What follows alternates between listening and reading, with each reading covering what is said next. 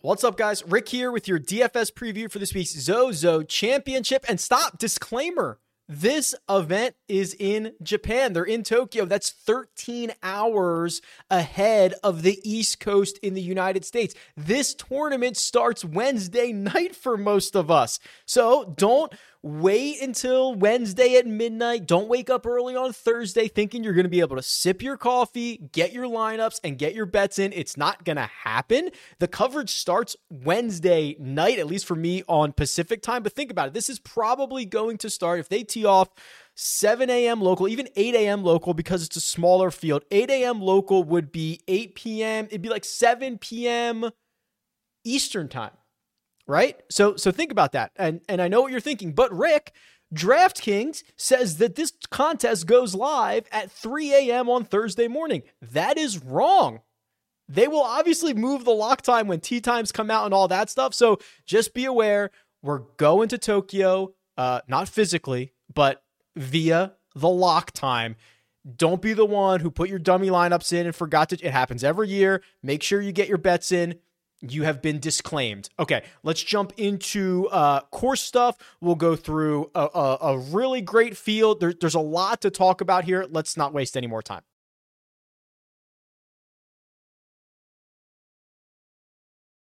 Accordia Golf Narashino Country Club. That is where we are going. And remember the history of this event. So 2019, the year, not the season, uh, Tiger Woods won this. He beat Hideki Matsuyama. That was at this golf course. Then, when we had the pandemic in 2020 and they moved the Asian events to the United States, this went to Sherwood.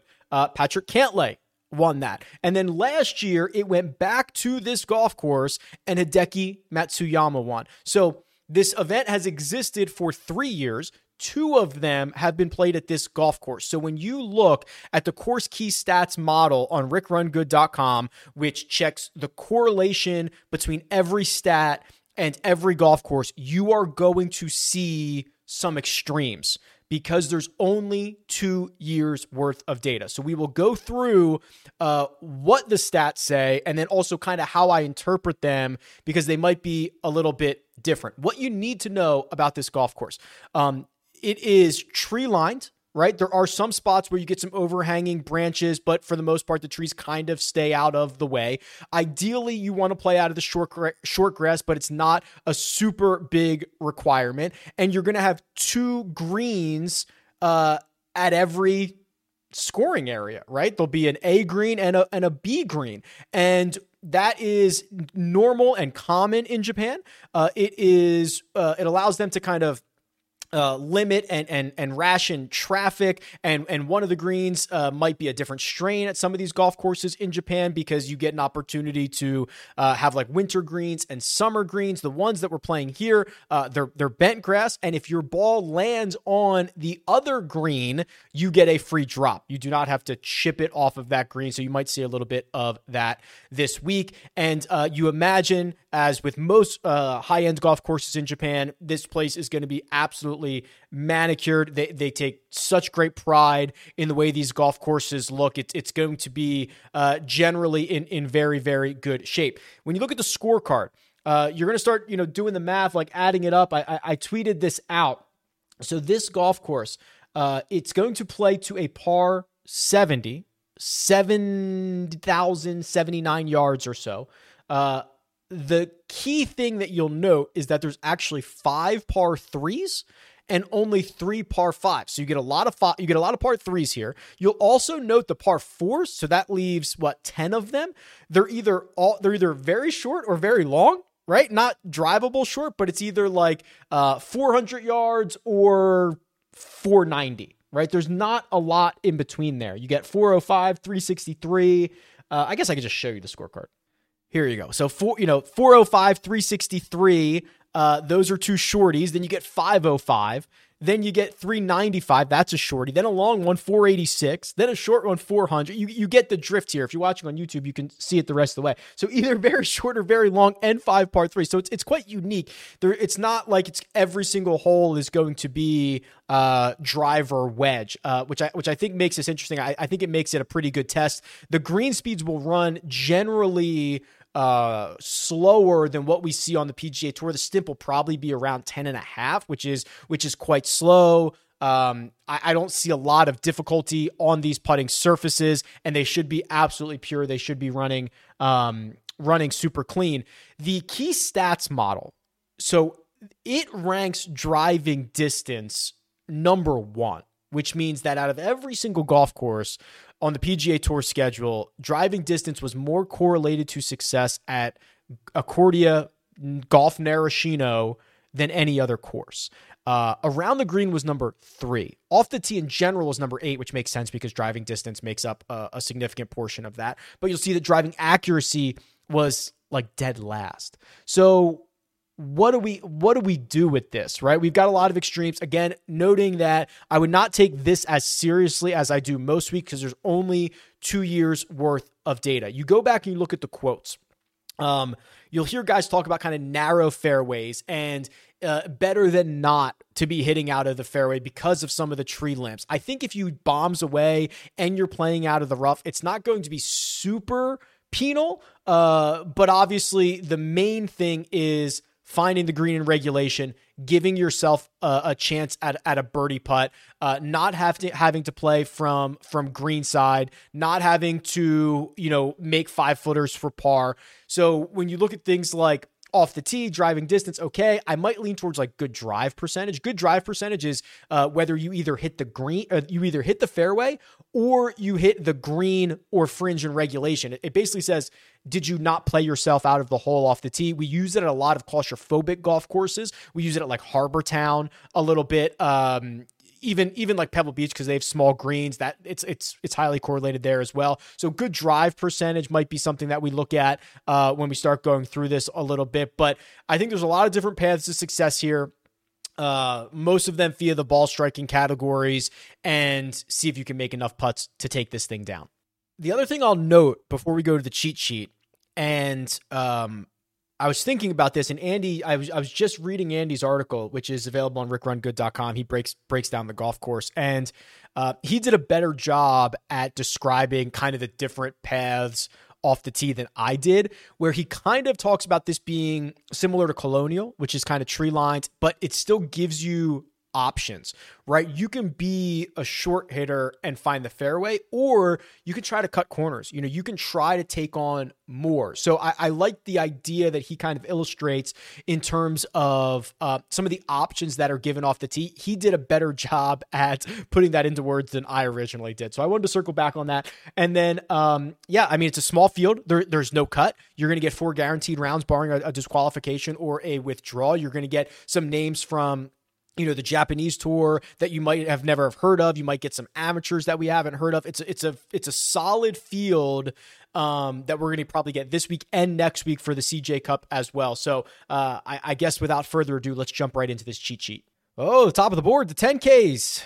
10-8, Xander Schauffele, 10-4, Hideki Matsuyama, 10-2, Collin Morikawa, 10,000, Sungjae Im I already see the odd man out.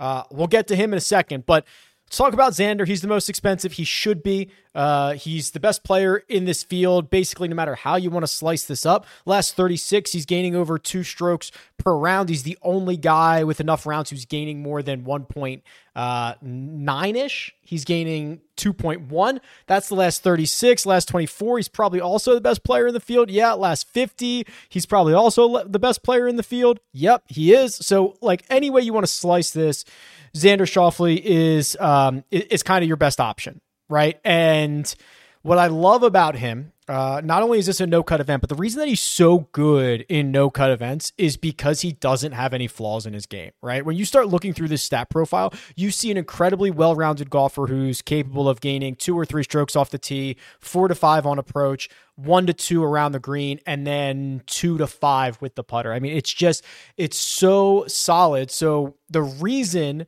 why he's good in no cut events is not because he magically frees up his brain and gets four rounds guaranteed and he starts playing better. It's because guys like this rise to the top. When you don't have any flaws, it's kind of hard to go backwards. And when you're really good in a lot of different areas, it's just a matter of time before you start taking over the field. And that four guaranteed rounds often gives him an opportunity to play better than the field four times and put himself in contention. And now he's winning more frequently. Um, you look at his Zozo championship history, and you got to do it for uh, just the two years that we've played here. He's gone 10th and 28th. And if you want to add in any more good Japanese vibes. Um, he obviously won the gold medal, uh, not at this golf course, but at Kasumigaseki uh, outside of Tokyo uh, in 2021. So, so plenty of good vibes there.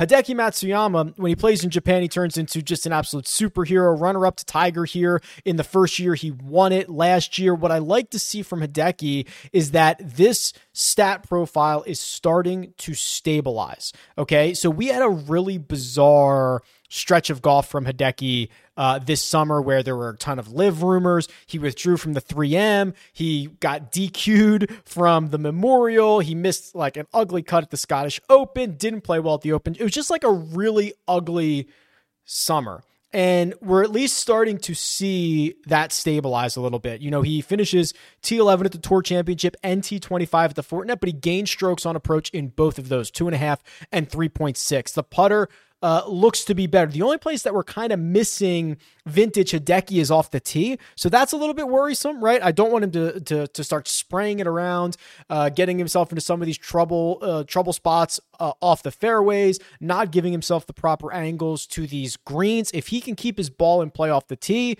just absolute top notch stuff. Uh, if you want to throw in the Japanese or excuse me the uh, Olympics uh, record. He was in that huge playoff for a bronze medal. I think it was seven guys for the bronze. He did not win it, so he is credited officially with a fourth place finish there at the Olympics. So that's you know no problem as long as Hideki can keep this thing in play the guy that we're all like guaranteed, right? It's Monday morning, guaranteed to be overlooked for a while is Collin Morikawa because Sungjae Im is ten thousand dollars, Tom Kim is ninety seven hundred. Those two absolutely phenomenal. Let's do a deeper dive into Collin Morikawa here, and uh, you know he has played at this golf course. And he has alluded to the fact that you have to play out of the fairway. That's what he did um, in 2022, the season, not the year. So that was last year, finished seventh, finished 22nd in his first trip. And he re- gets super rewarded for being accurate off the tee. And he gets super rewarded for being one of the best uh, approach players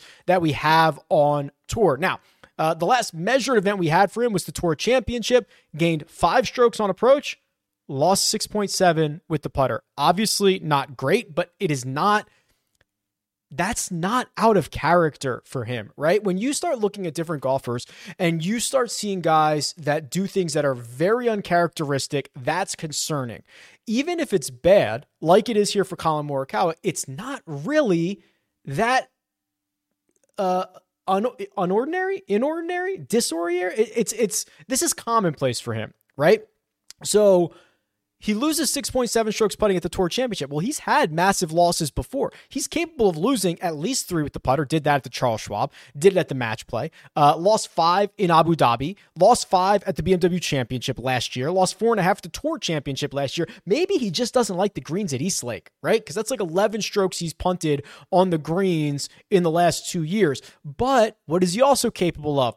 Plus six at the Genesis, plus five at the U.S. Open, plus three at the Scottish Open, plus two and a half uh, in his start previous to East Lake in Memphis. So this this is right on brand. I'm not worried about this in the slightest. You might get a really bad putting week from him, but you might get a plus three and he wins the golf tournament as the lowest owned of the 10K guys because Sungjae Im is the shortest odds wise he's ever been. Nine to one is what I saw him at this morning. It's the shortest he's ever been. He was 11 to one at the Honda Championship. I believe it was last year or the year after. I think it was actually both years. I guess I could just look it up. Why don't I just do this? Instead of randomly speculating, why don't I just actually look up his odds here? So he was 10 to 1 uh, last week at the Shriners, 11 to 1 to 2022 Honda Classic uh, which was earlier this year. That was in February. So now nine to one is what I saw this morning. So the shortest odds on Hideki Matsuyama, and dare I say, very well deserved.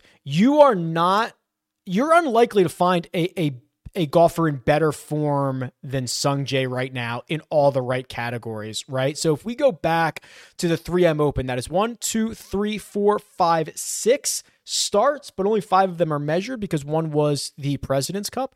That's four finishes inside the top 12, three runner up finishes, and a seventh place last week in Las Vegas, where he and he has gained ball striking in all of those, uh, tee to green in all of those, putting in all of those, off the tee in all of those. I mean, just an absolute unbelievable run.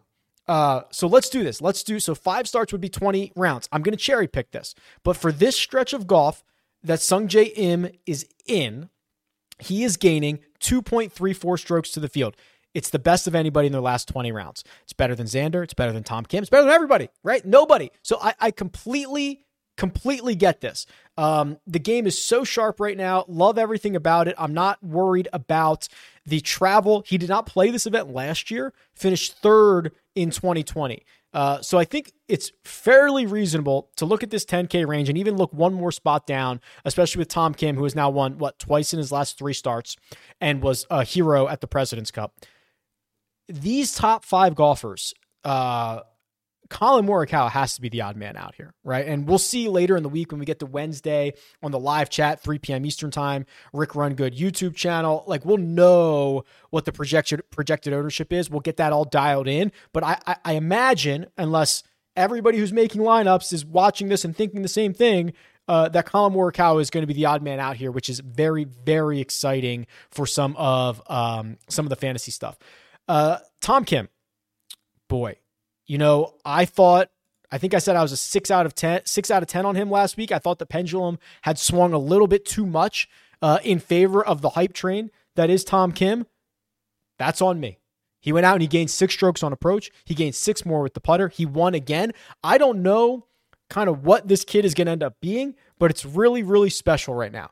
And the incredible part is, despite his uh, lack of distance off the tee, which is really the only one it's not even a flaw, it's just not elite.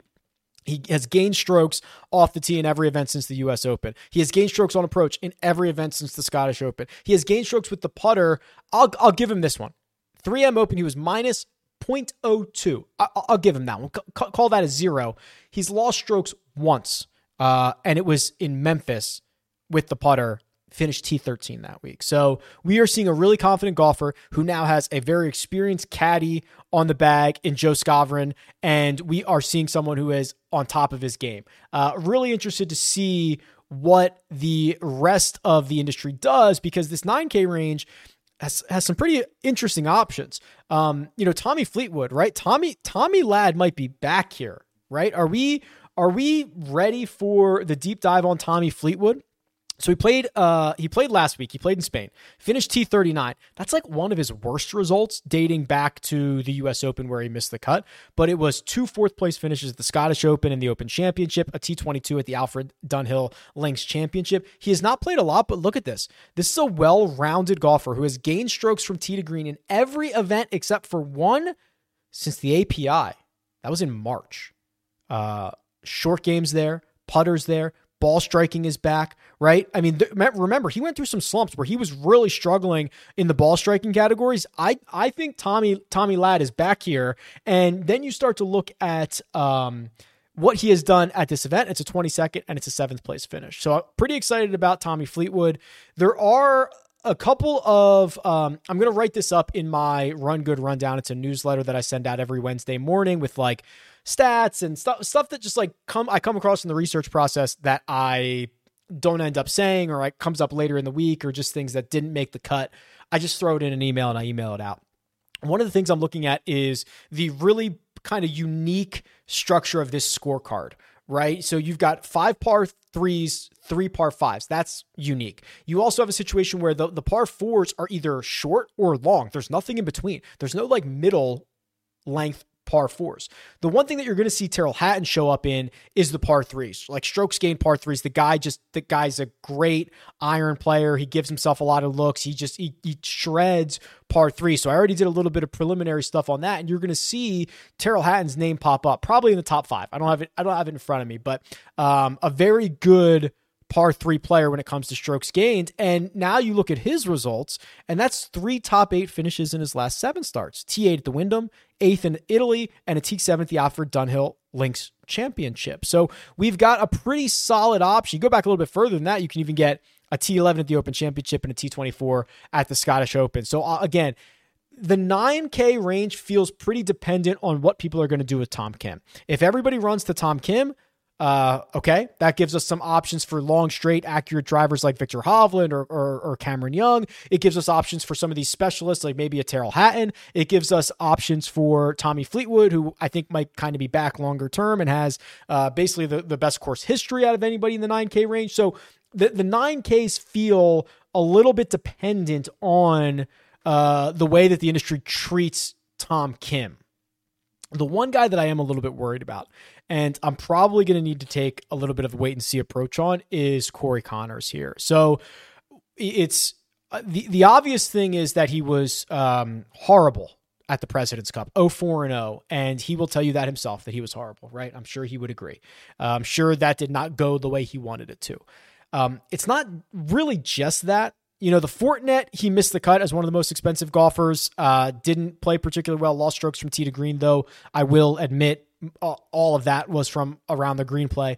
And then the tour, the tour championship, he finished 26th and he lost eight strokes with the putter. So now you're looking at three events where you're kind of scratching your head about the status of Corey Conners. I think in a vacuum, if if we were getting vintage you know, like 89th percentile Corey Conners this week. If I if I knew I could get that, I think this golf course would be a pretty good one for him, right? He's he's good on the par threes. He is um, a great driver of the golf ball. When he does miss fairways, he doesn't miss by much. So this is a guy that I think I could warm on as the week goes on. Right now, I want to take a wait and see approach. I know by the time we get to Wednesday and I start to see ownership and someone in the live chat is going to ask me, hey, Rick, who's someone that you've cooled on? Who's someone that you've warmed on? Corey Conners is probably an early candidate for someone I could I could convince myself on because the other side of the argument is um, 100 round Corey Conners is phenomenal, right? Like let's just go to like 100 round Corey Conners. Um, he is the 11th best player in the field, and that includes guys with literally four rounds of sample size. So he's probably like the eighth best player in this field. In terms of uh, pure ball striking, he's the second best player in the field behind Viktor Hovland. So 100 round Corey Conners is really, really good. I, I think I might, uh, you know, kind of just write his name in pencil over here, keep an eye on him as the week, and see if uh, I can be swayed one way or another. Okay, the eights. Uh, you absolutely have to love the 8K range. A lot of really good options here. Similar to last week's, uh, I think it was the 9K range last week. This 8K range looks super exciting. Um, I'm not a huge Keegan Bradley guy, but he's got the course history, right? 13th and 7th. He, the last time that we saw him was a fifth place finish at the Sanderson Farms. If you want to play Keegan Bradley, more power to you. I, I might dabble a little bit myself. Great driver of the golf ball, total driving when he's at his best. Like I, I get it. This there's a reason why he has had really good success around here. Uh, let me deep dive a little bit further into Siwoo Kim because this is now a trend that we are seeing with Siwoo. So if you have not been paying attention, and and last week was the first week that you saw, or maybe you only watched the President's Cup, Siwoo uh, switch to the broomstick putter, right? That long putter. And he should have, because look at his numbers from the end of last year. His last three events of last season, he lost 23 total strokes with the putter minus six, minus five, minus 12.2. What I love about this is Siwoo said, well, what the hell? I'm an elite ball striker if I lose 23 strokes putting in three in three events, I've got no chance. I need to try something. He debuted the broomstick at this Asian tour event, which again, um, this is why I love rickrungood.com. It's probably why you should love rickrungood.com. I've got Asian tour, I've got European tour, I've got LIV, I've got Corn Ferry, I've got senior tour, I've got PGA tour. So when especially when we have an event like this where a lot of these guys are coming from either Japanese exemptions or coming from Asian tour play we're getting a complete look at, at where they're teeing it up. So he uh, he put the broomstick into play at the Shinhan Donghae Open. He finished fifth. I have we don't have the strokes gain breakdown from that, uh, so we don't know how he putted, but obviously putted well enough to finish inside the top five. Then the President's Cup, he was what? He was the top point scorer, wasn't he? 3 0 and 1, something like that. 3 1 and 1, whatever it was. He, he played great, uh, putted well enough to the eye test. Last week was the first time we actually got shot link data on his putter, and he gained two and a half strokes, two and a quarter, finished T8 that's all he needs to do, right? When you're a ball striker to the to the level of Siwoo Kim, plus seven in the ball striking category last week, and historically just just an absolute flusher. Uh, all you need to do is like gain two strokes putting. So this is really exciting. This is really interesting. Um, if he unlocked something, if he fixed a leak in his game, that would be awesome. He finished 18th and 37th at this event. So there's uh, some real reasons to get kind of excited about that. Then you get then you get Sahith, who outside of the miscut the Sanderson was on a great run, so we haven't seen him in a couple of weeks. Uh, Tom Hoge, who was in the optimal lineup last week, now has three consecutive top twelve finishes, four top twelve finishes in his last five starts. Finished seventeenth at this golf course last year. That's very exciting. Um, Cam Davis, Cam Davis, you know he that 37th place finish last week in Las Vegas was not that bad. It was Sunday. He was even par on Sunday. And if you're even par around TPC Summerlin, um, you are getting lapped. You know, if he goes out and shoots the field average, he finishes T15. If he beats the field average, he shoot, he's, you know, T9. Now, that's an easy game to play. But you, if you zoom back and look at this, Outside the miscut at the Fortinet and one even par round on Sunday last week, this has been a stretch of golf uh, of excellent golf dating back to the John Deere, right? Piling up top tens, piling up top 15s, and playing well at the President's Cup, right? Was one of the stars for the international team. When he goes well, he drives it long. His the rest of his game, you know, I used to describe Cam Davis as kind of this raw, talented Aussie who needs to like figure out the reins and figure out his body and get it all dialed in. Yeah, I think he's gotten it all dialed in, right? Uh, really good with the wedges. Uh, turned into a, a, a plus putter. This this is the the natural maturation process and growth that we want to see out of these really raw, talented golfers. And, and Cam Davis is just an absolute perfect example of that. Um, who else? I mean, this AK range is stacked. You know, Maverick McNealy uh, kind of broke through his TPC Summerlin struggles last week and finished 10th at Shriners. Mito Pereira, who I believe was also in the optimal, finished fourth last week. So now he's got a fourth place finish on the resume. Um, Scott Stallings, who is literally one of the hottest golfers in this field. Last 36 rounds, Scott Stallings is is three quarters or two thirds of a stroke over his baseline, his 100 round baseline. So you're talking about a golfer who's playing much over his head and he's not even doing it via the putter, right? He's actually worse in the last 36 with the putter than he is to his 100 round version of himself. This is the trends tool. This is stuff that's helps helps us identify. And then I think maybe, you know, the most I don't I mean, ah, maybe this is exaggerating, but like I'm just really excited to see what Sebastian Munoz does. Sebastian Munoz does, right? I mean, he was splendid at the President's Cup uh, Captain Trevor probably wishes he would have ran him out there much more often. And what you know you can get from Munoz is when he's going well, he's going to drive it really well, and he's also capable of getting scorching hot. Um, and if he is going to win this event, which is unlikely, but if he's going to contend, like he's going to have to find that ceiling. I do think it is worth noting that this is not. Uh, I, I can't wait for the strength of field to come out this is a great field, but it does feel a hair lighter than um, like most of these WGCs or invitationals or 78 man no cut events. It does feel a hair, a hair lighter. You know, Patrick Cantlay is not here. Uh, Rory McIlroy and Jon Rahm, like these guys aren't here where I feel like in past years or when um, you know, when we when we were in Vegas for Shriners and then immediately to the CJ Cup, it was much easier to get these guys. So it does feel a little bit lighter. So I still don't think a guy like Sebastian Munoz necessarily wins this golf tournament, but I do think he can contend, and that's kind of what he did last year, right? Finished fourth uh, at this golf course. He finished 14th uh, at Sherwood, obviously different golf course, but a similar style of field, similar style of play. So, uh, really excited to see what what Sebastian does in this one. The 7K range. Um, I'm going to go back to the trends tool because if you notice, over the last 36 rounds, of the four hottest golfers in this field, three of them are in the 7K range. So I'm going to go back to that. So that's Emiliano Grillo, 7,700. He's playing a stroke per round over his 100 round baseline. Matt Wallace is doing it as well, $7,200. And Stephan Jaeger, $7,100. Um, Stephan Jaeger is also going to show up in that strokes gained par three conversation. Stephan Jaeger had himself uh, at least one really stellar stellar round last week. Yeah, so two of them. He shot a 66 on Thursday, a 67 on Friday, he shot a 68 on Sunday. The only thing that really he couldn't do is he shot a one over 72 on Friday. So I, I, generally am okay with that. You know, that idea of that one bad round, um, I'm not super worried about it. So those are three guys that peel off at the top of the trends tool. They're also probably three guys that you want to invest in in the jock market. So jock market is stock market DFS. Tom Kim last week IPO'd for $6.69 a share, meaning you could have bought shares of him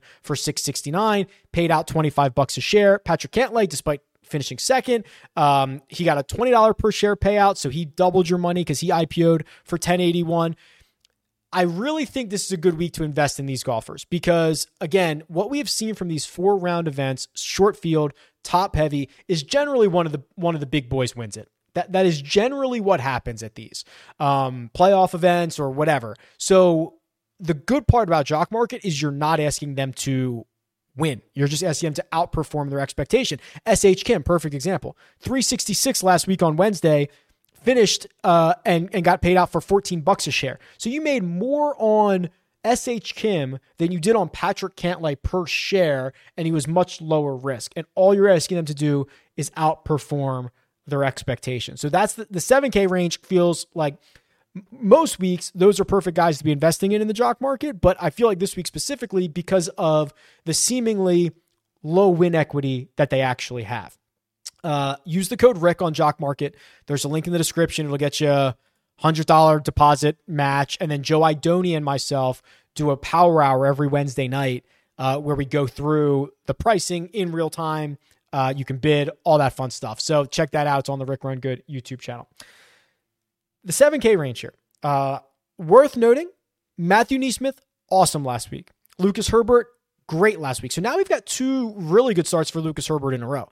Uh, top 20 at the Shriners, and then a fifth place finish at the Italian Open. You go back a little bit further, a 15th at the Open Championship, a ninth at the Horizon Irish Open. He's been playing well for probably longer than we want to than we care to admit.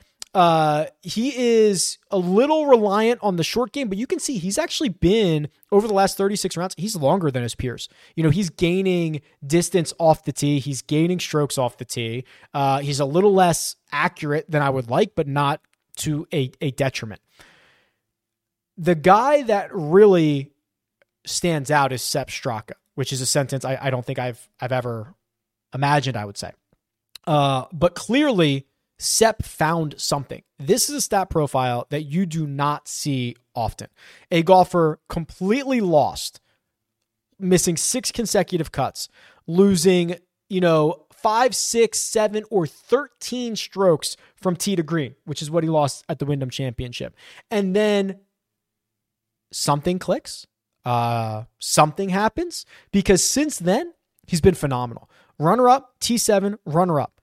Plus three, oh, sorry, plus four, plus three and a half, plus 4.7 on approach alone. The tee to green numbers, phenomenal. The putter, that never really left him, even during the the, the missed cut stretch. He was he was putting fine. Um, so now he has seemingly solved it. I, I I don't know. I don't know what happened, but I think it is worth uh probably some investment this week because what I like about Sepp Straka, and this is not true for all guys, Sepp Straka's ceiling is quite high. Sepp Straka's ceiling is is winning golf tournaments on the PGA Tour. You know, for him to win at uh, Honda, right? That was the where Shane Lowry got wet and melted. Yes, Honda. And then for him to finish second in Memphis, a playoff event, and then move up the leaderboard. Remember, he started like 25th at the Tour Championship, moved up to T7. I don't know if that's exactly right. He might have started a little bit higher than that, but moved up the leaderboard. And then he finishes runner up at the Sanderson in a playoff, losing a playoff. So, I mean, th- th- that's a pretty impressive ceiling when you get access to that ceiling. Um, the other guy here is the guy that Straka lost to, which is Mackenzie Hughes, uh, who is coming off of that win. Now that was two weeks ago, so it's not like immediately following up a win. And this this is always a sticking point for a lot of people. Do you play a guy in the in the start after a win? Um, for for the stars generally it doesn't matter. Actually sometimes you kind of want them because they are riding a heater they're playing well they're confident.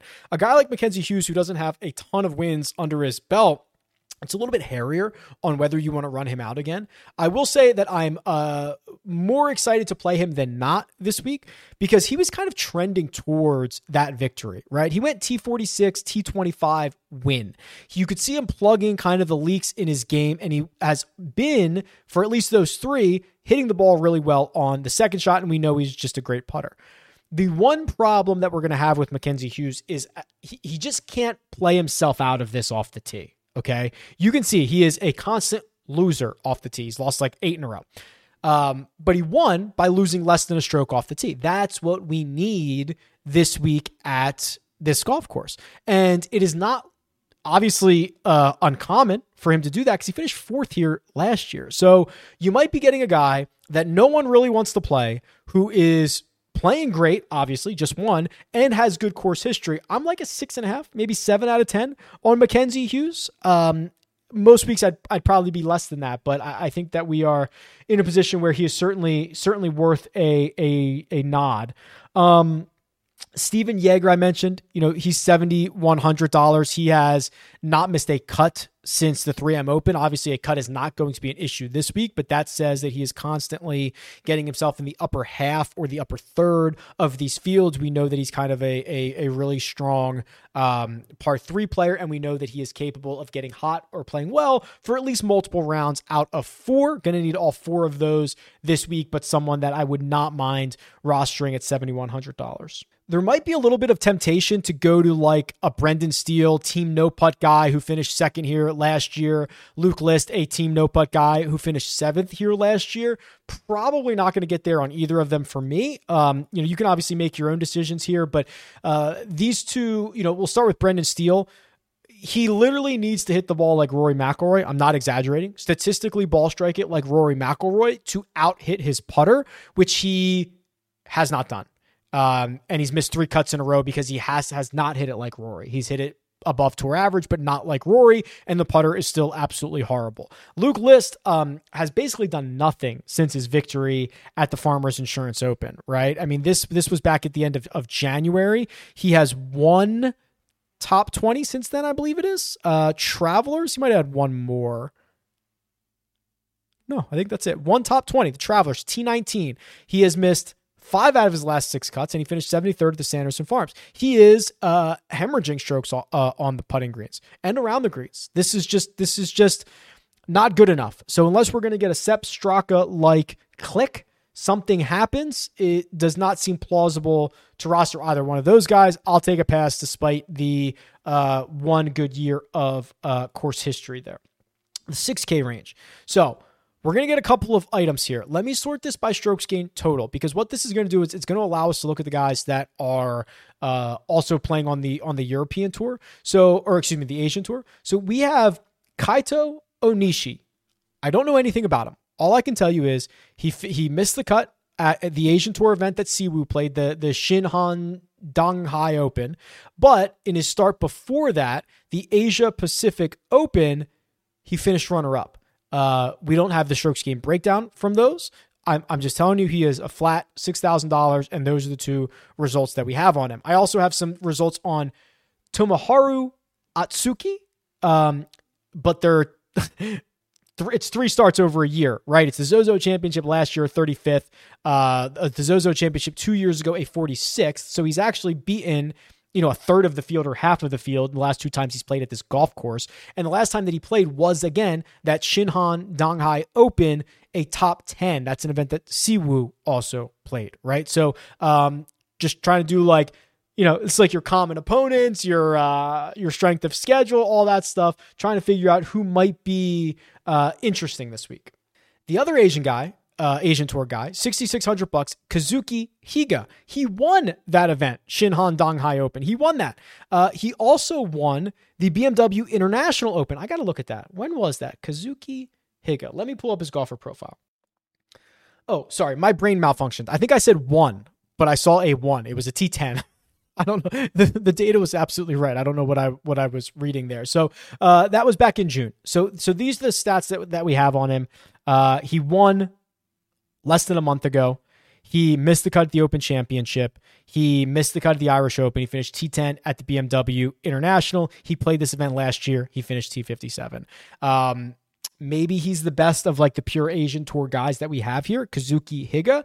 Again, I would be lying to you if I told you I knew much more than his results, but I wanted to at least uh, sort by strokes gain total here in the 6K range and see if any of those guys did pop up. Uh, the guys that we're more familiar with, you know, Hayden Buckley. I actually followed Hayden Buckley for a little bit uh, last week, and he was like not playing well, right? He was very frustrated with his game. He left, I thought, uh, a handful of strokes out there when I saw him on Friday. Still finished 20th. So now we've got back to back top 20s for a guy that I think there's a lot more ceiling out of, which could be interesting to see if he could tap into that. Um, what else do we have here? Lee, or excuse me, Sam Ryder finished seventh at this event last year. He's playing fine, nothing to write home about. I imagine some of these guys are going to show up in the um in the model that we run. So we might as well just do that. Let's run a model here. Key stats model, rickrungood.com. And I want to get pretty freaky here uh, because of the unique nature of this golf course and this, or of this scorecard specifically. So what I want to do, um, I'm going to give a nod to my my own model, even though I know there's only um, two years worth of data. I am going to put a little bit on distance. So we're going to say 10 on distance and 10 on accuracy. That is going to be our strokes gained off the tee, essentially. Uh, then what I will do is I'm going to put like 20 on approach and 15 on bent grass putting. How much do I have left? 45. Okay, so here we go. There are five par threes. I'm going to put 20 on strokes gained par threes. I have 25 left. So I'm going to put 15 and 10 on. Actually, no, what I'll do is I'll do 25 on strokes gained par three, and I've got 20 left. So I'm going to put 10 on um, par, short par fours between, and I never do this, right? Uh, 350 to 400 and long, or excuse me, short par fours and long par fours, 450 to 500 yards, which should basically cover all of them. Now, I don't love doing this, but I feel like getting freaky. And this is such a unique scorecard. If I was ever going to get really freaky, this would be the week to do it. So let's see who my number one golfer is. And I bet you we're going to get some weird stuff. Well, not really. Xander Schauffele, number one, uh, by a mile, by the way. Wow. So Xander's value, 90.5. Great number. The next closest golfer, 78. That's Sungjae Im. So that's a 12 point gap, which is the same gap between Sungjae and like Mark Hubbard, who's 11th. So Xander one, Sungjae two, Scott Stallings three, Corey Conners four, Adam Schenk didn't talk about him five, Tom Kim six, no surprise, Viktor seven, Taylor Moore eight, Mito nine, Tommy Fleetwood ten. Okay, that's kind of fair, right? Uh, a couple of guys at the top that you'd expect, Xander and Sungjae Im, they're the but number one, number two favorite. Scott Stallings, who I said was playing above his head over his last 36. No surprise there. A guy that um, the longer the range that you go in Corey Conners, the more exciting he becomes. So again, this is a guy I've got to make a decision on. I have to make a decision on Corey Conners. I also have to do a little research on Adam Schenk. Not somebody who popped up in the original run. Want to take a look at him. Taylor Moore, I want to do. A, I actually watched him a little bit as well last week, but I I, I want to look into his stats a little more. I, if I remember correctly, I liked what I saw, and he is capable of finishing inside the top fifteen. Then you round this out with Mito and Tommy Fleetwood inside the top ten. Like, yeah, okay, great, awesome. I'm excited about those guys. So, um, really, really interesting stuff. Again, don't be the person who puts a dummy lineup in and forgets because this thing's going to start on Wednesday night. Uh, let me know what you think. Let me know if you'll be up watching this with me. Probably be coffee golf, right? Start drinking coffee at like 8 p.m. See how long I can stay up for. Uh, but otherwise, thanks for tuning in. You can tweet me at Rick Run Good. You can leave a comment below. Best of luck, and we'll talk soon.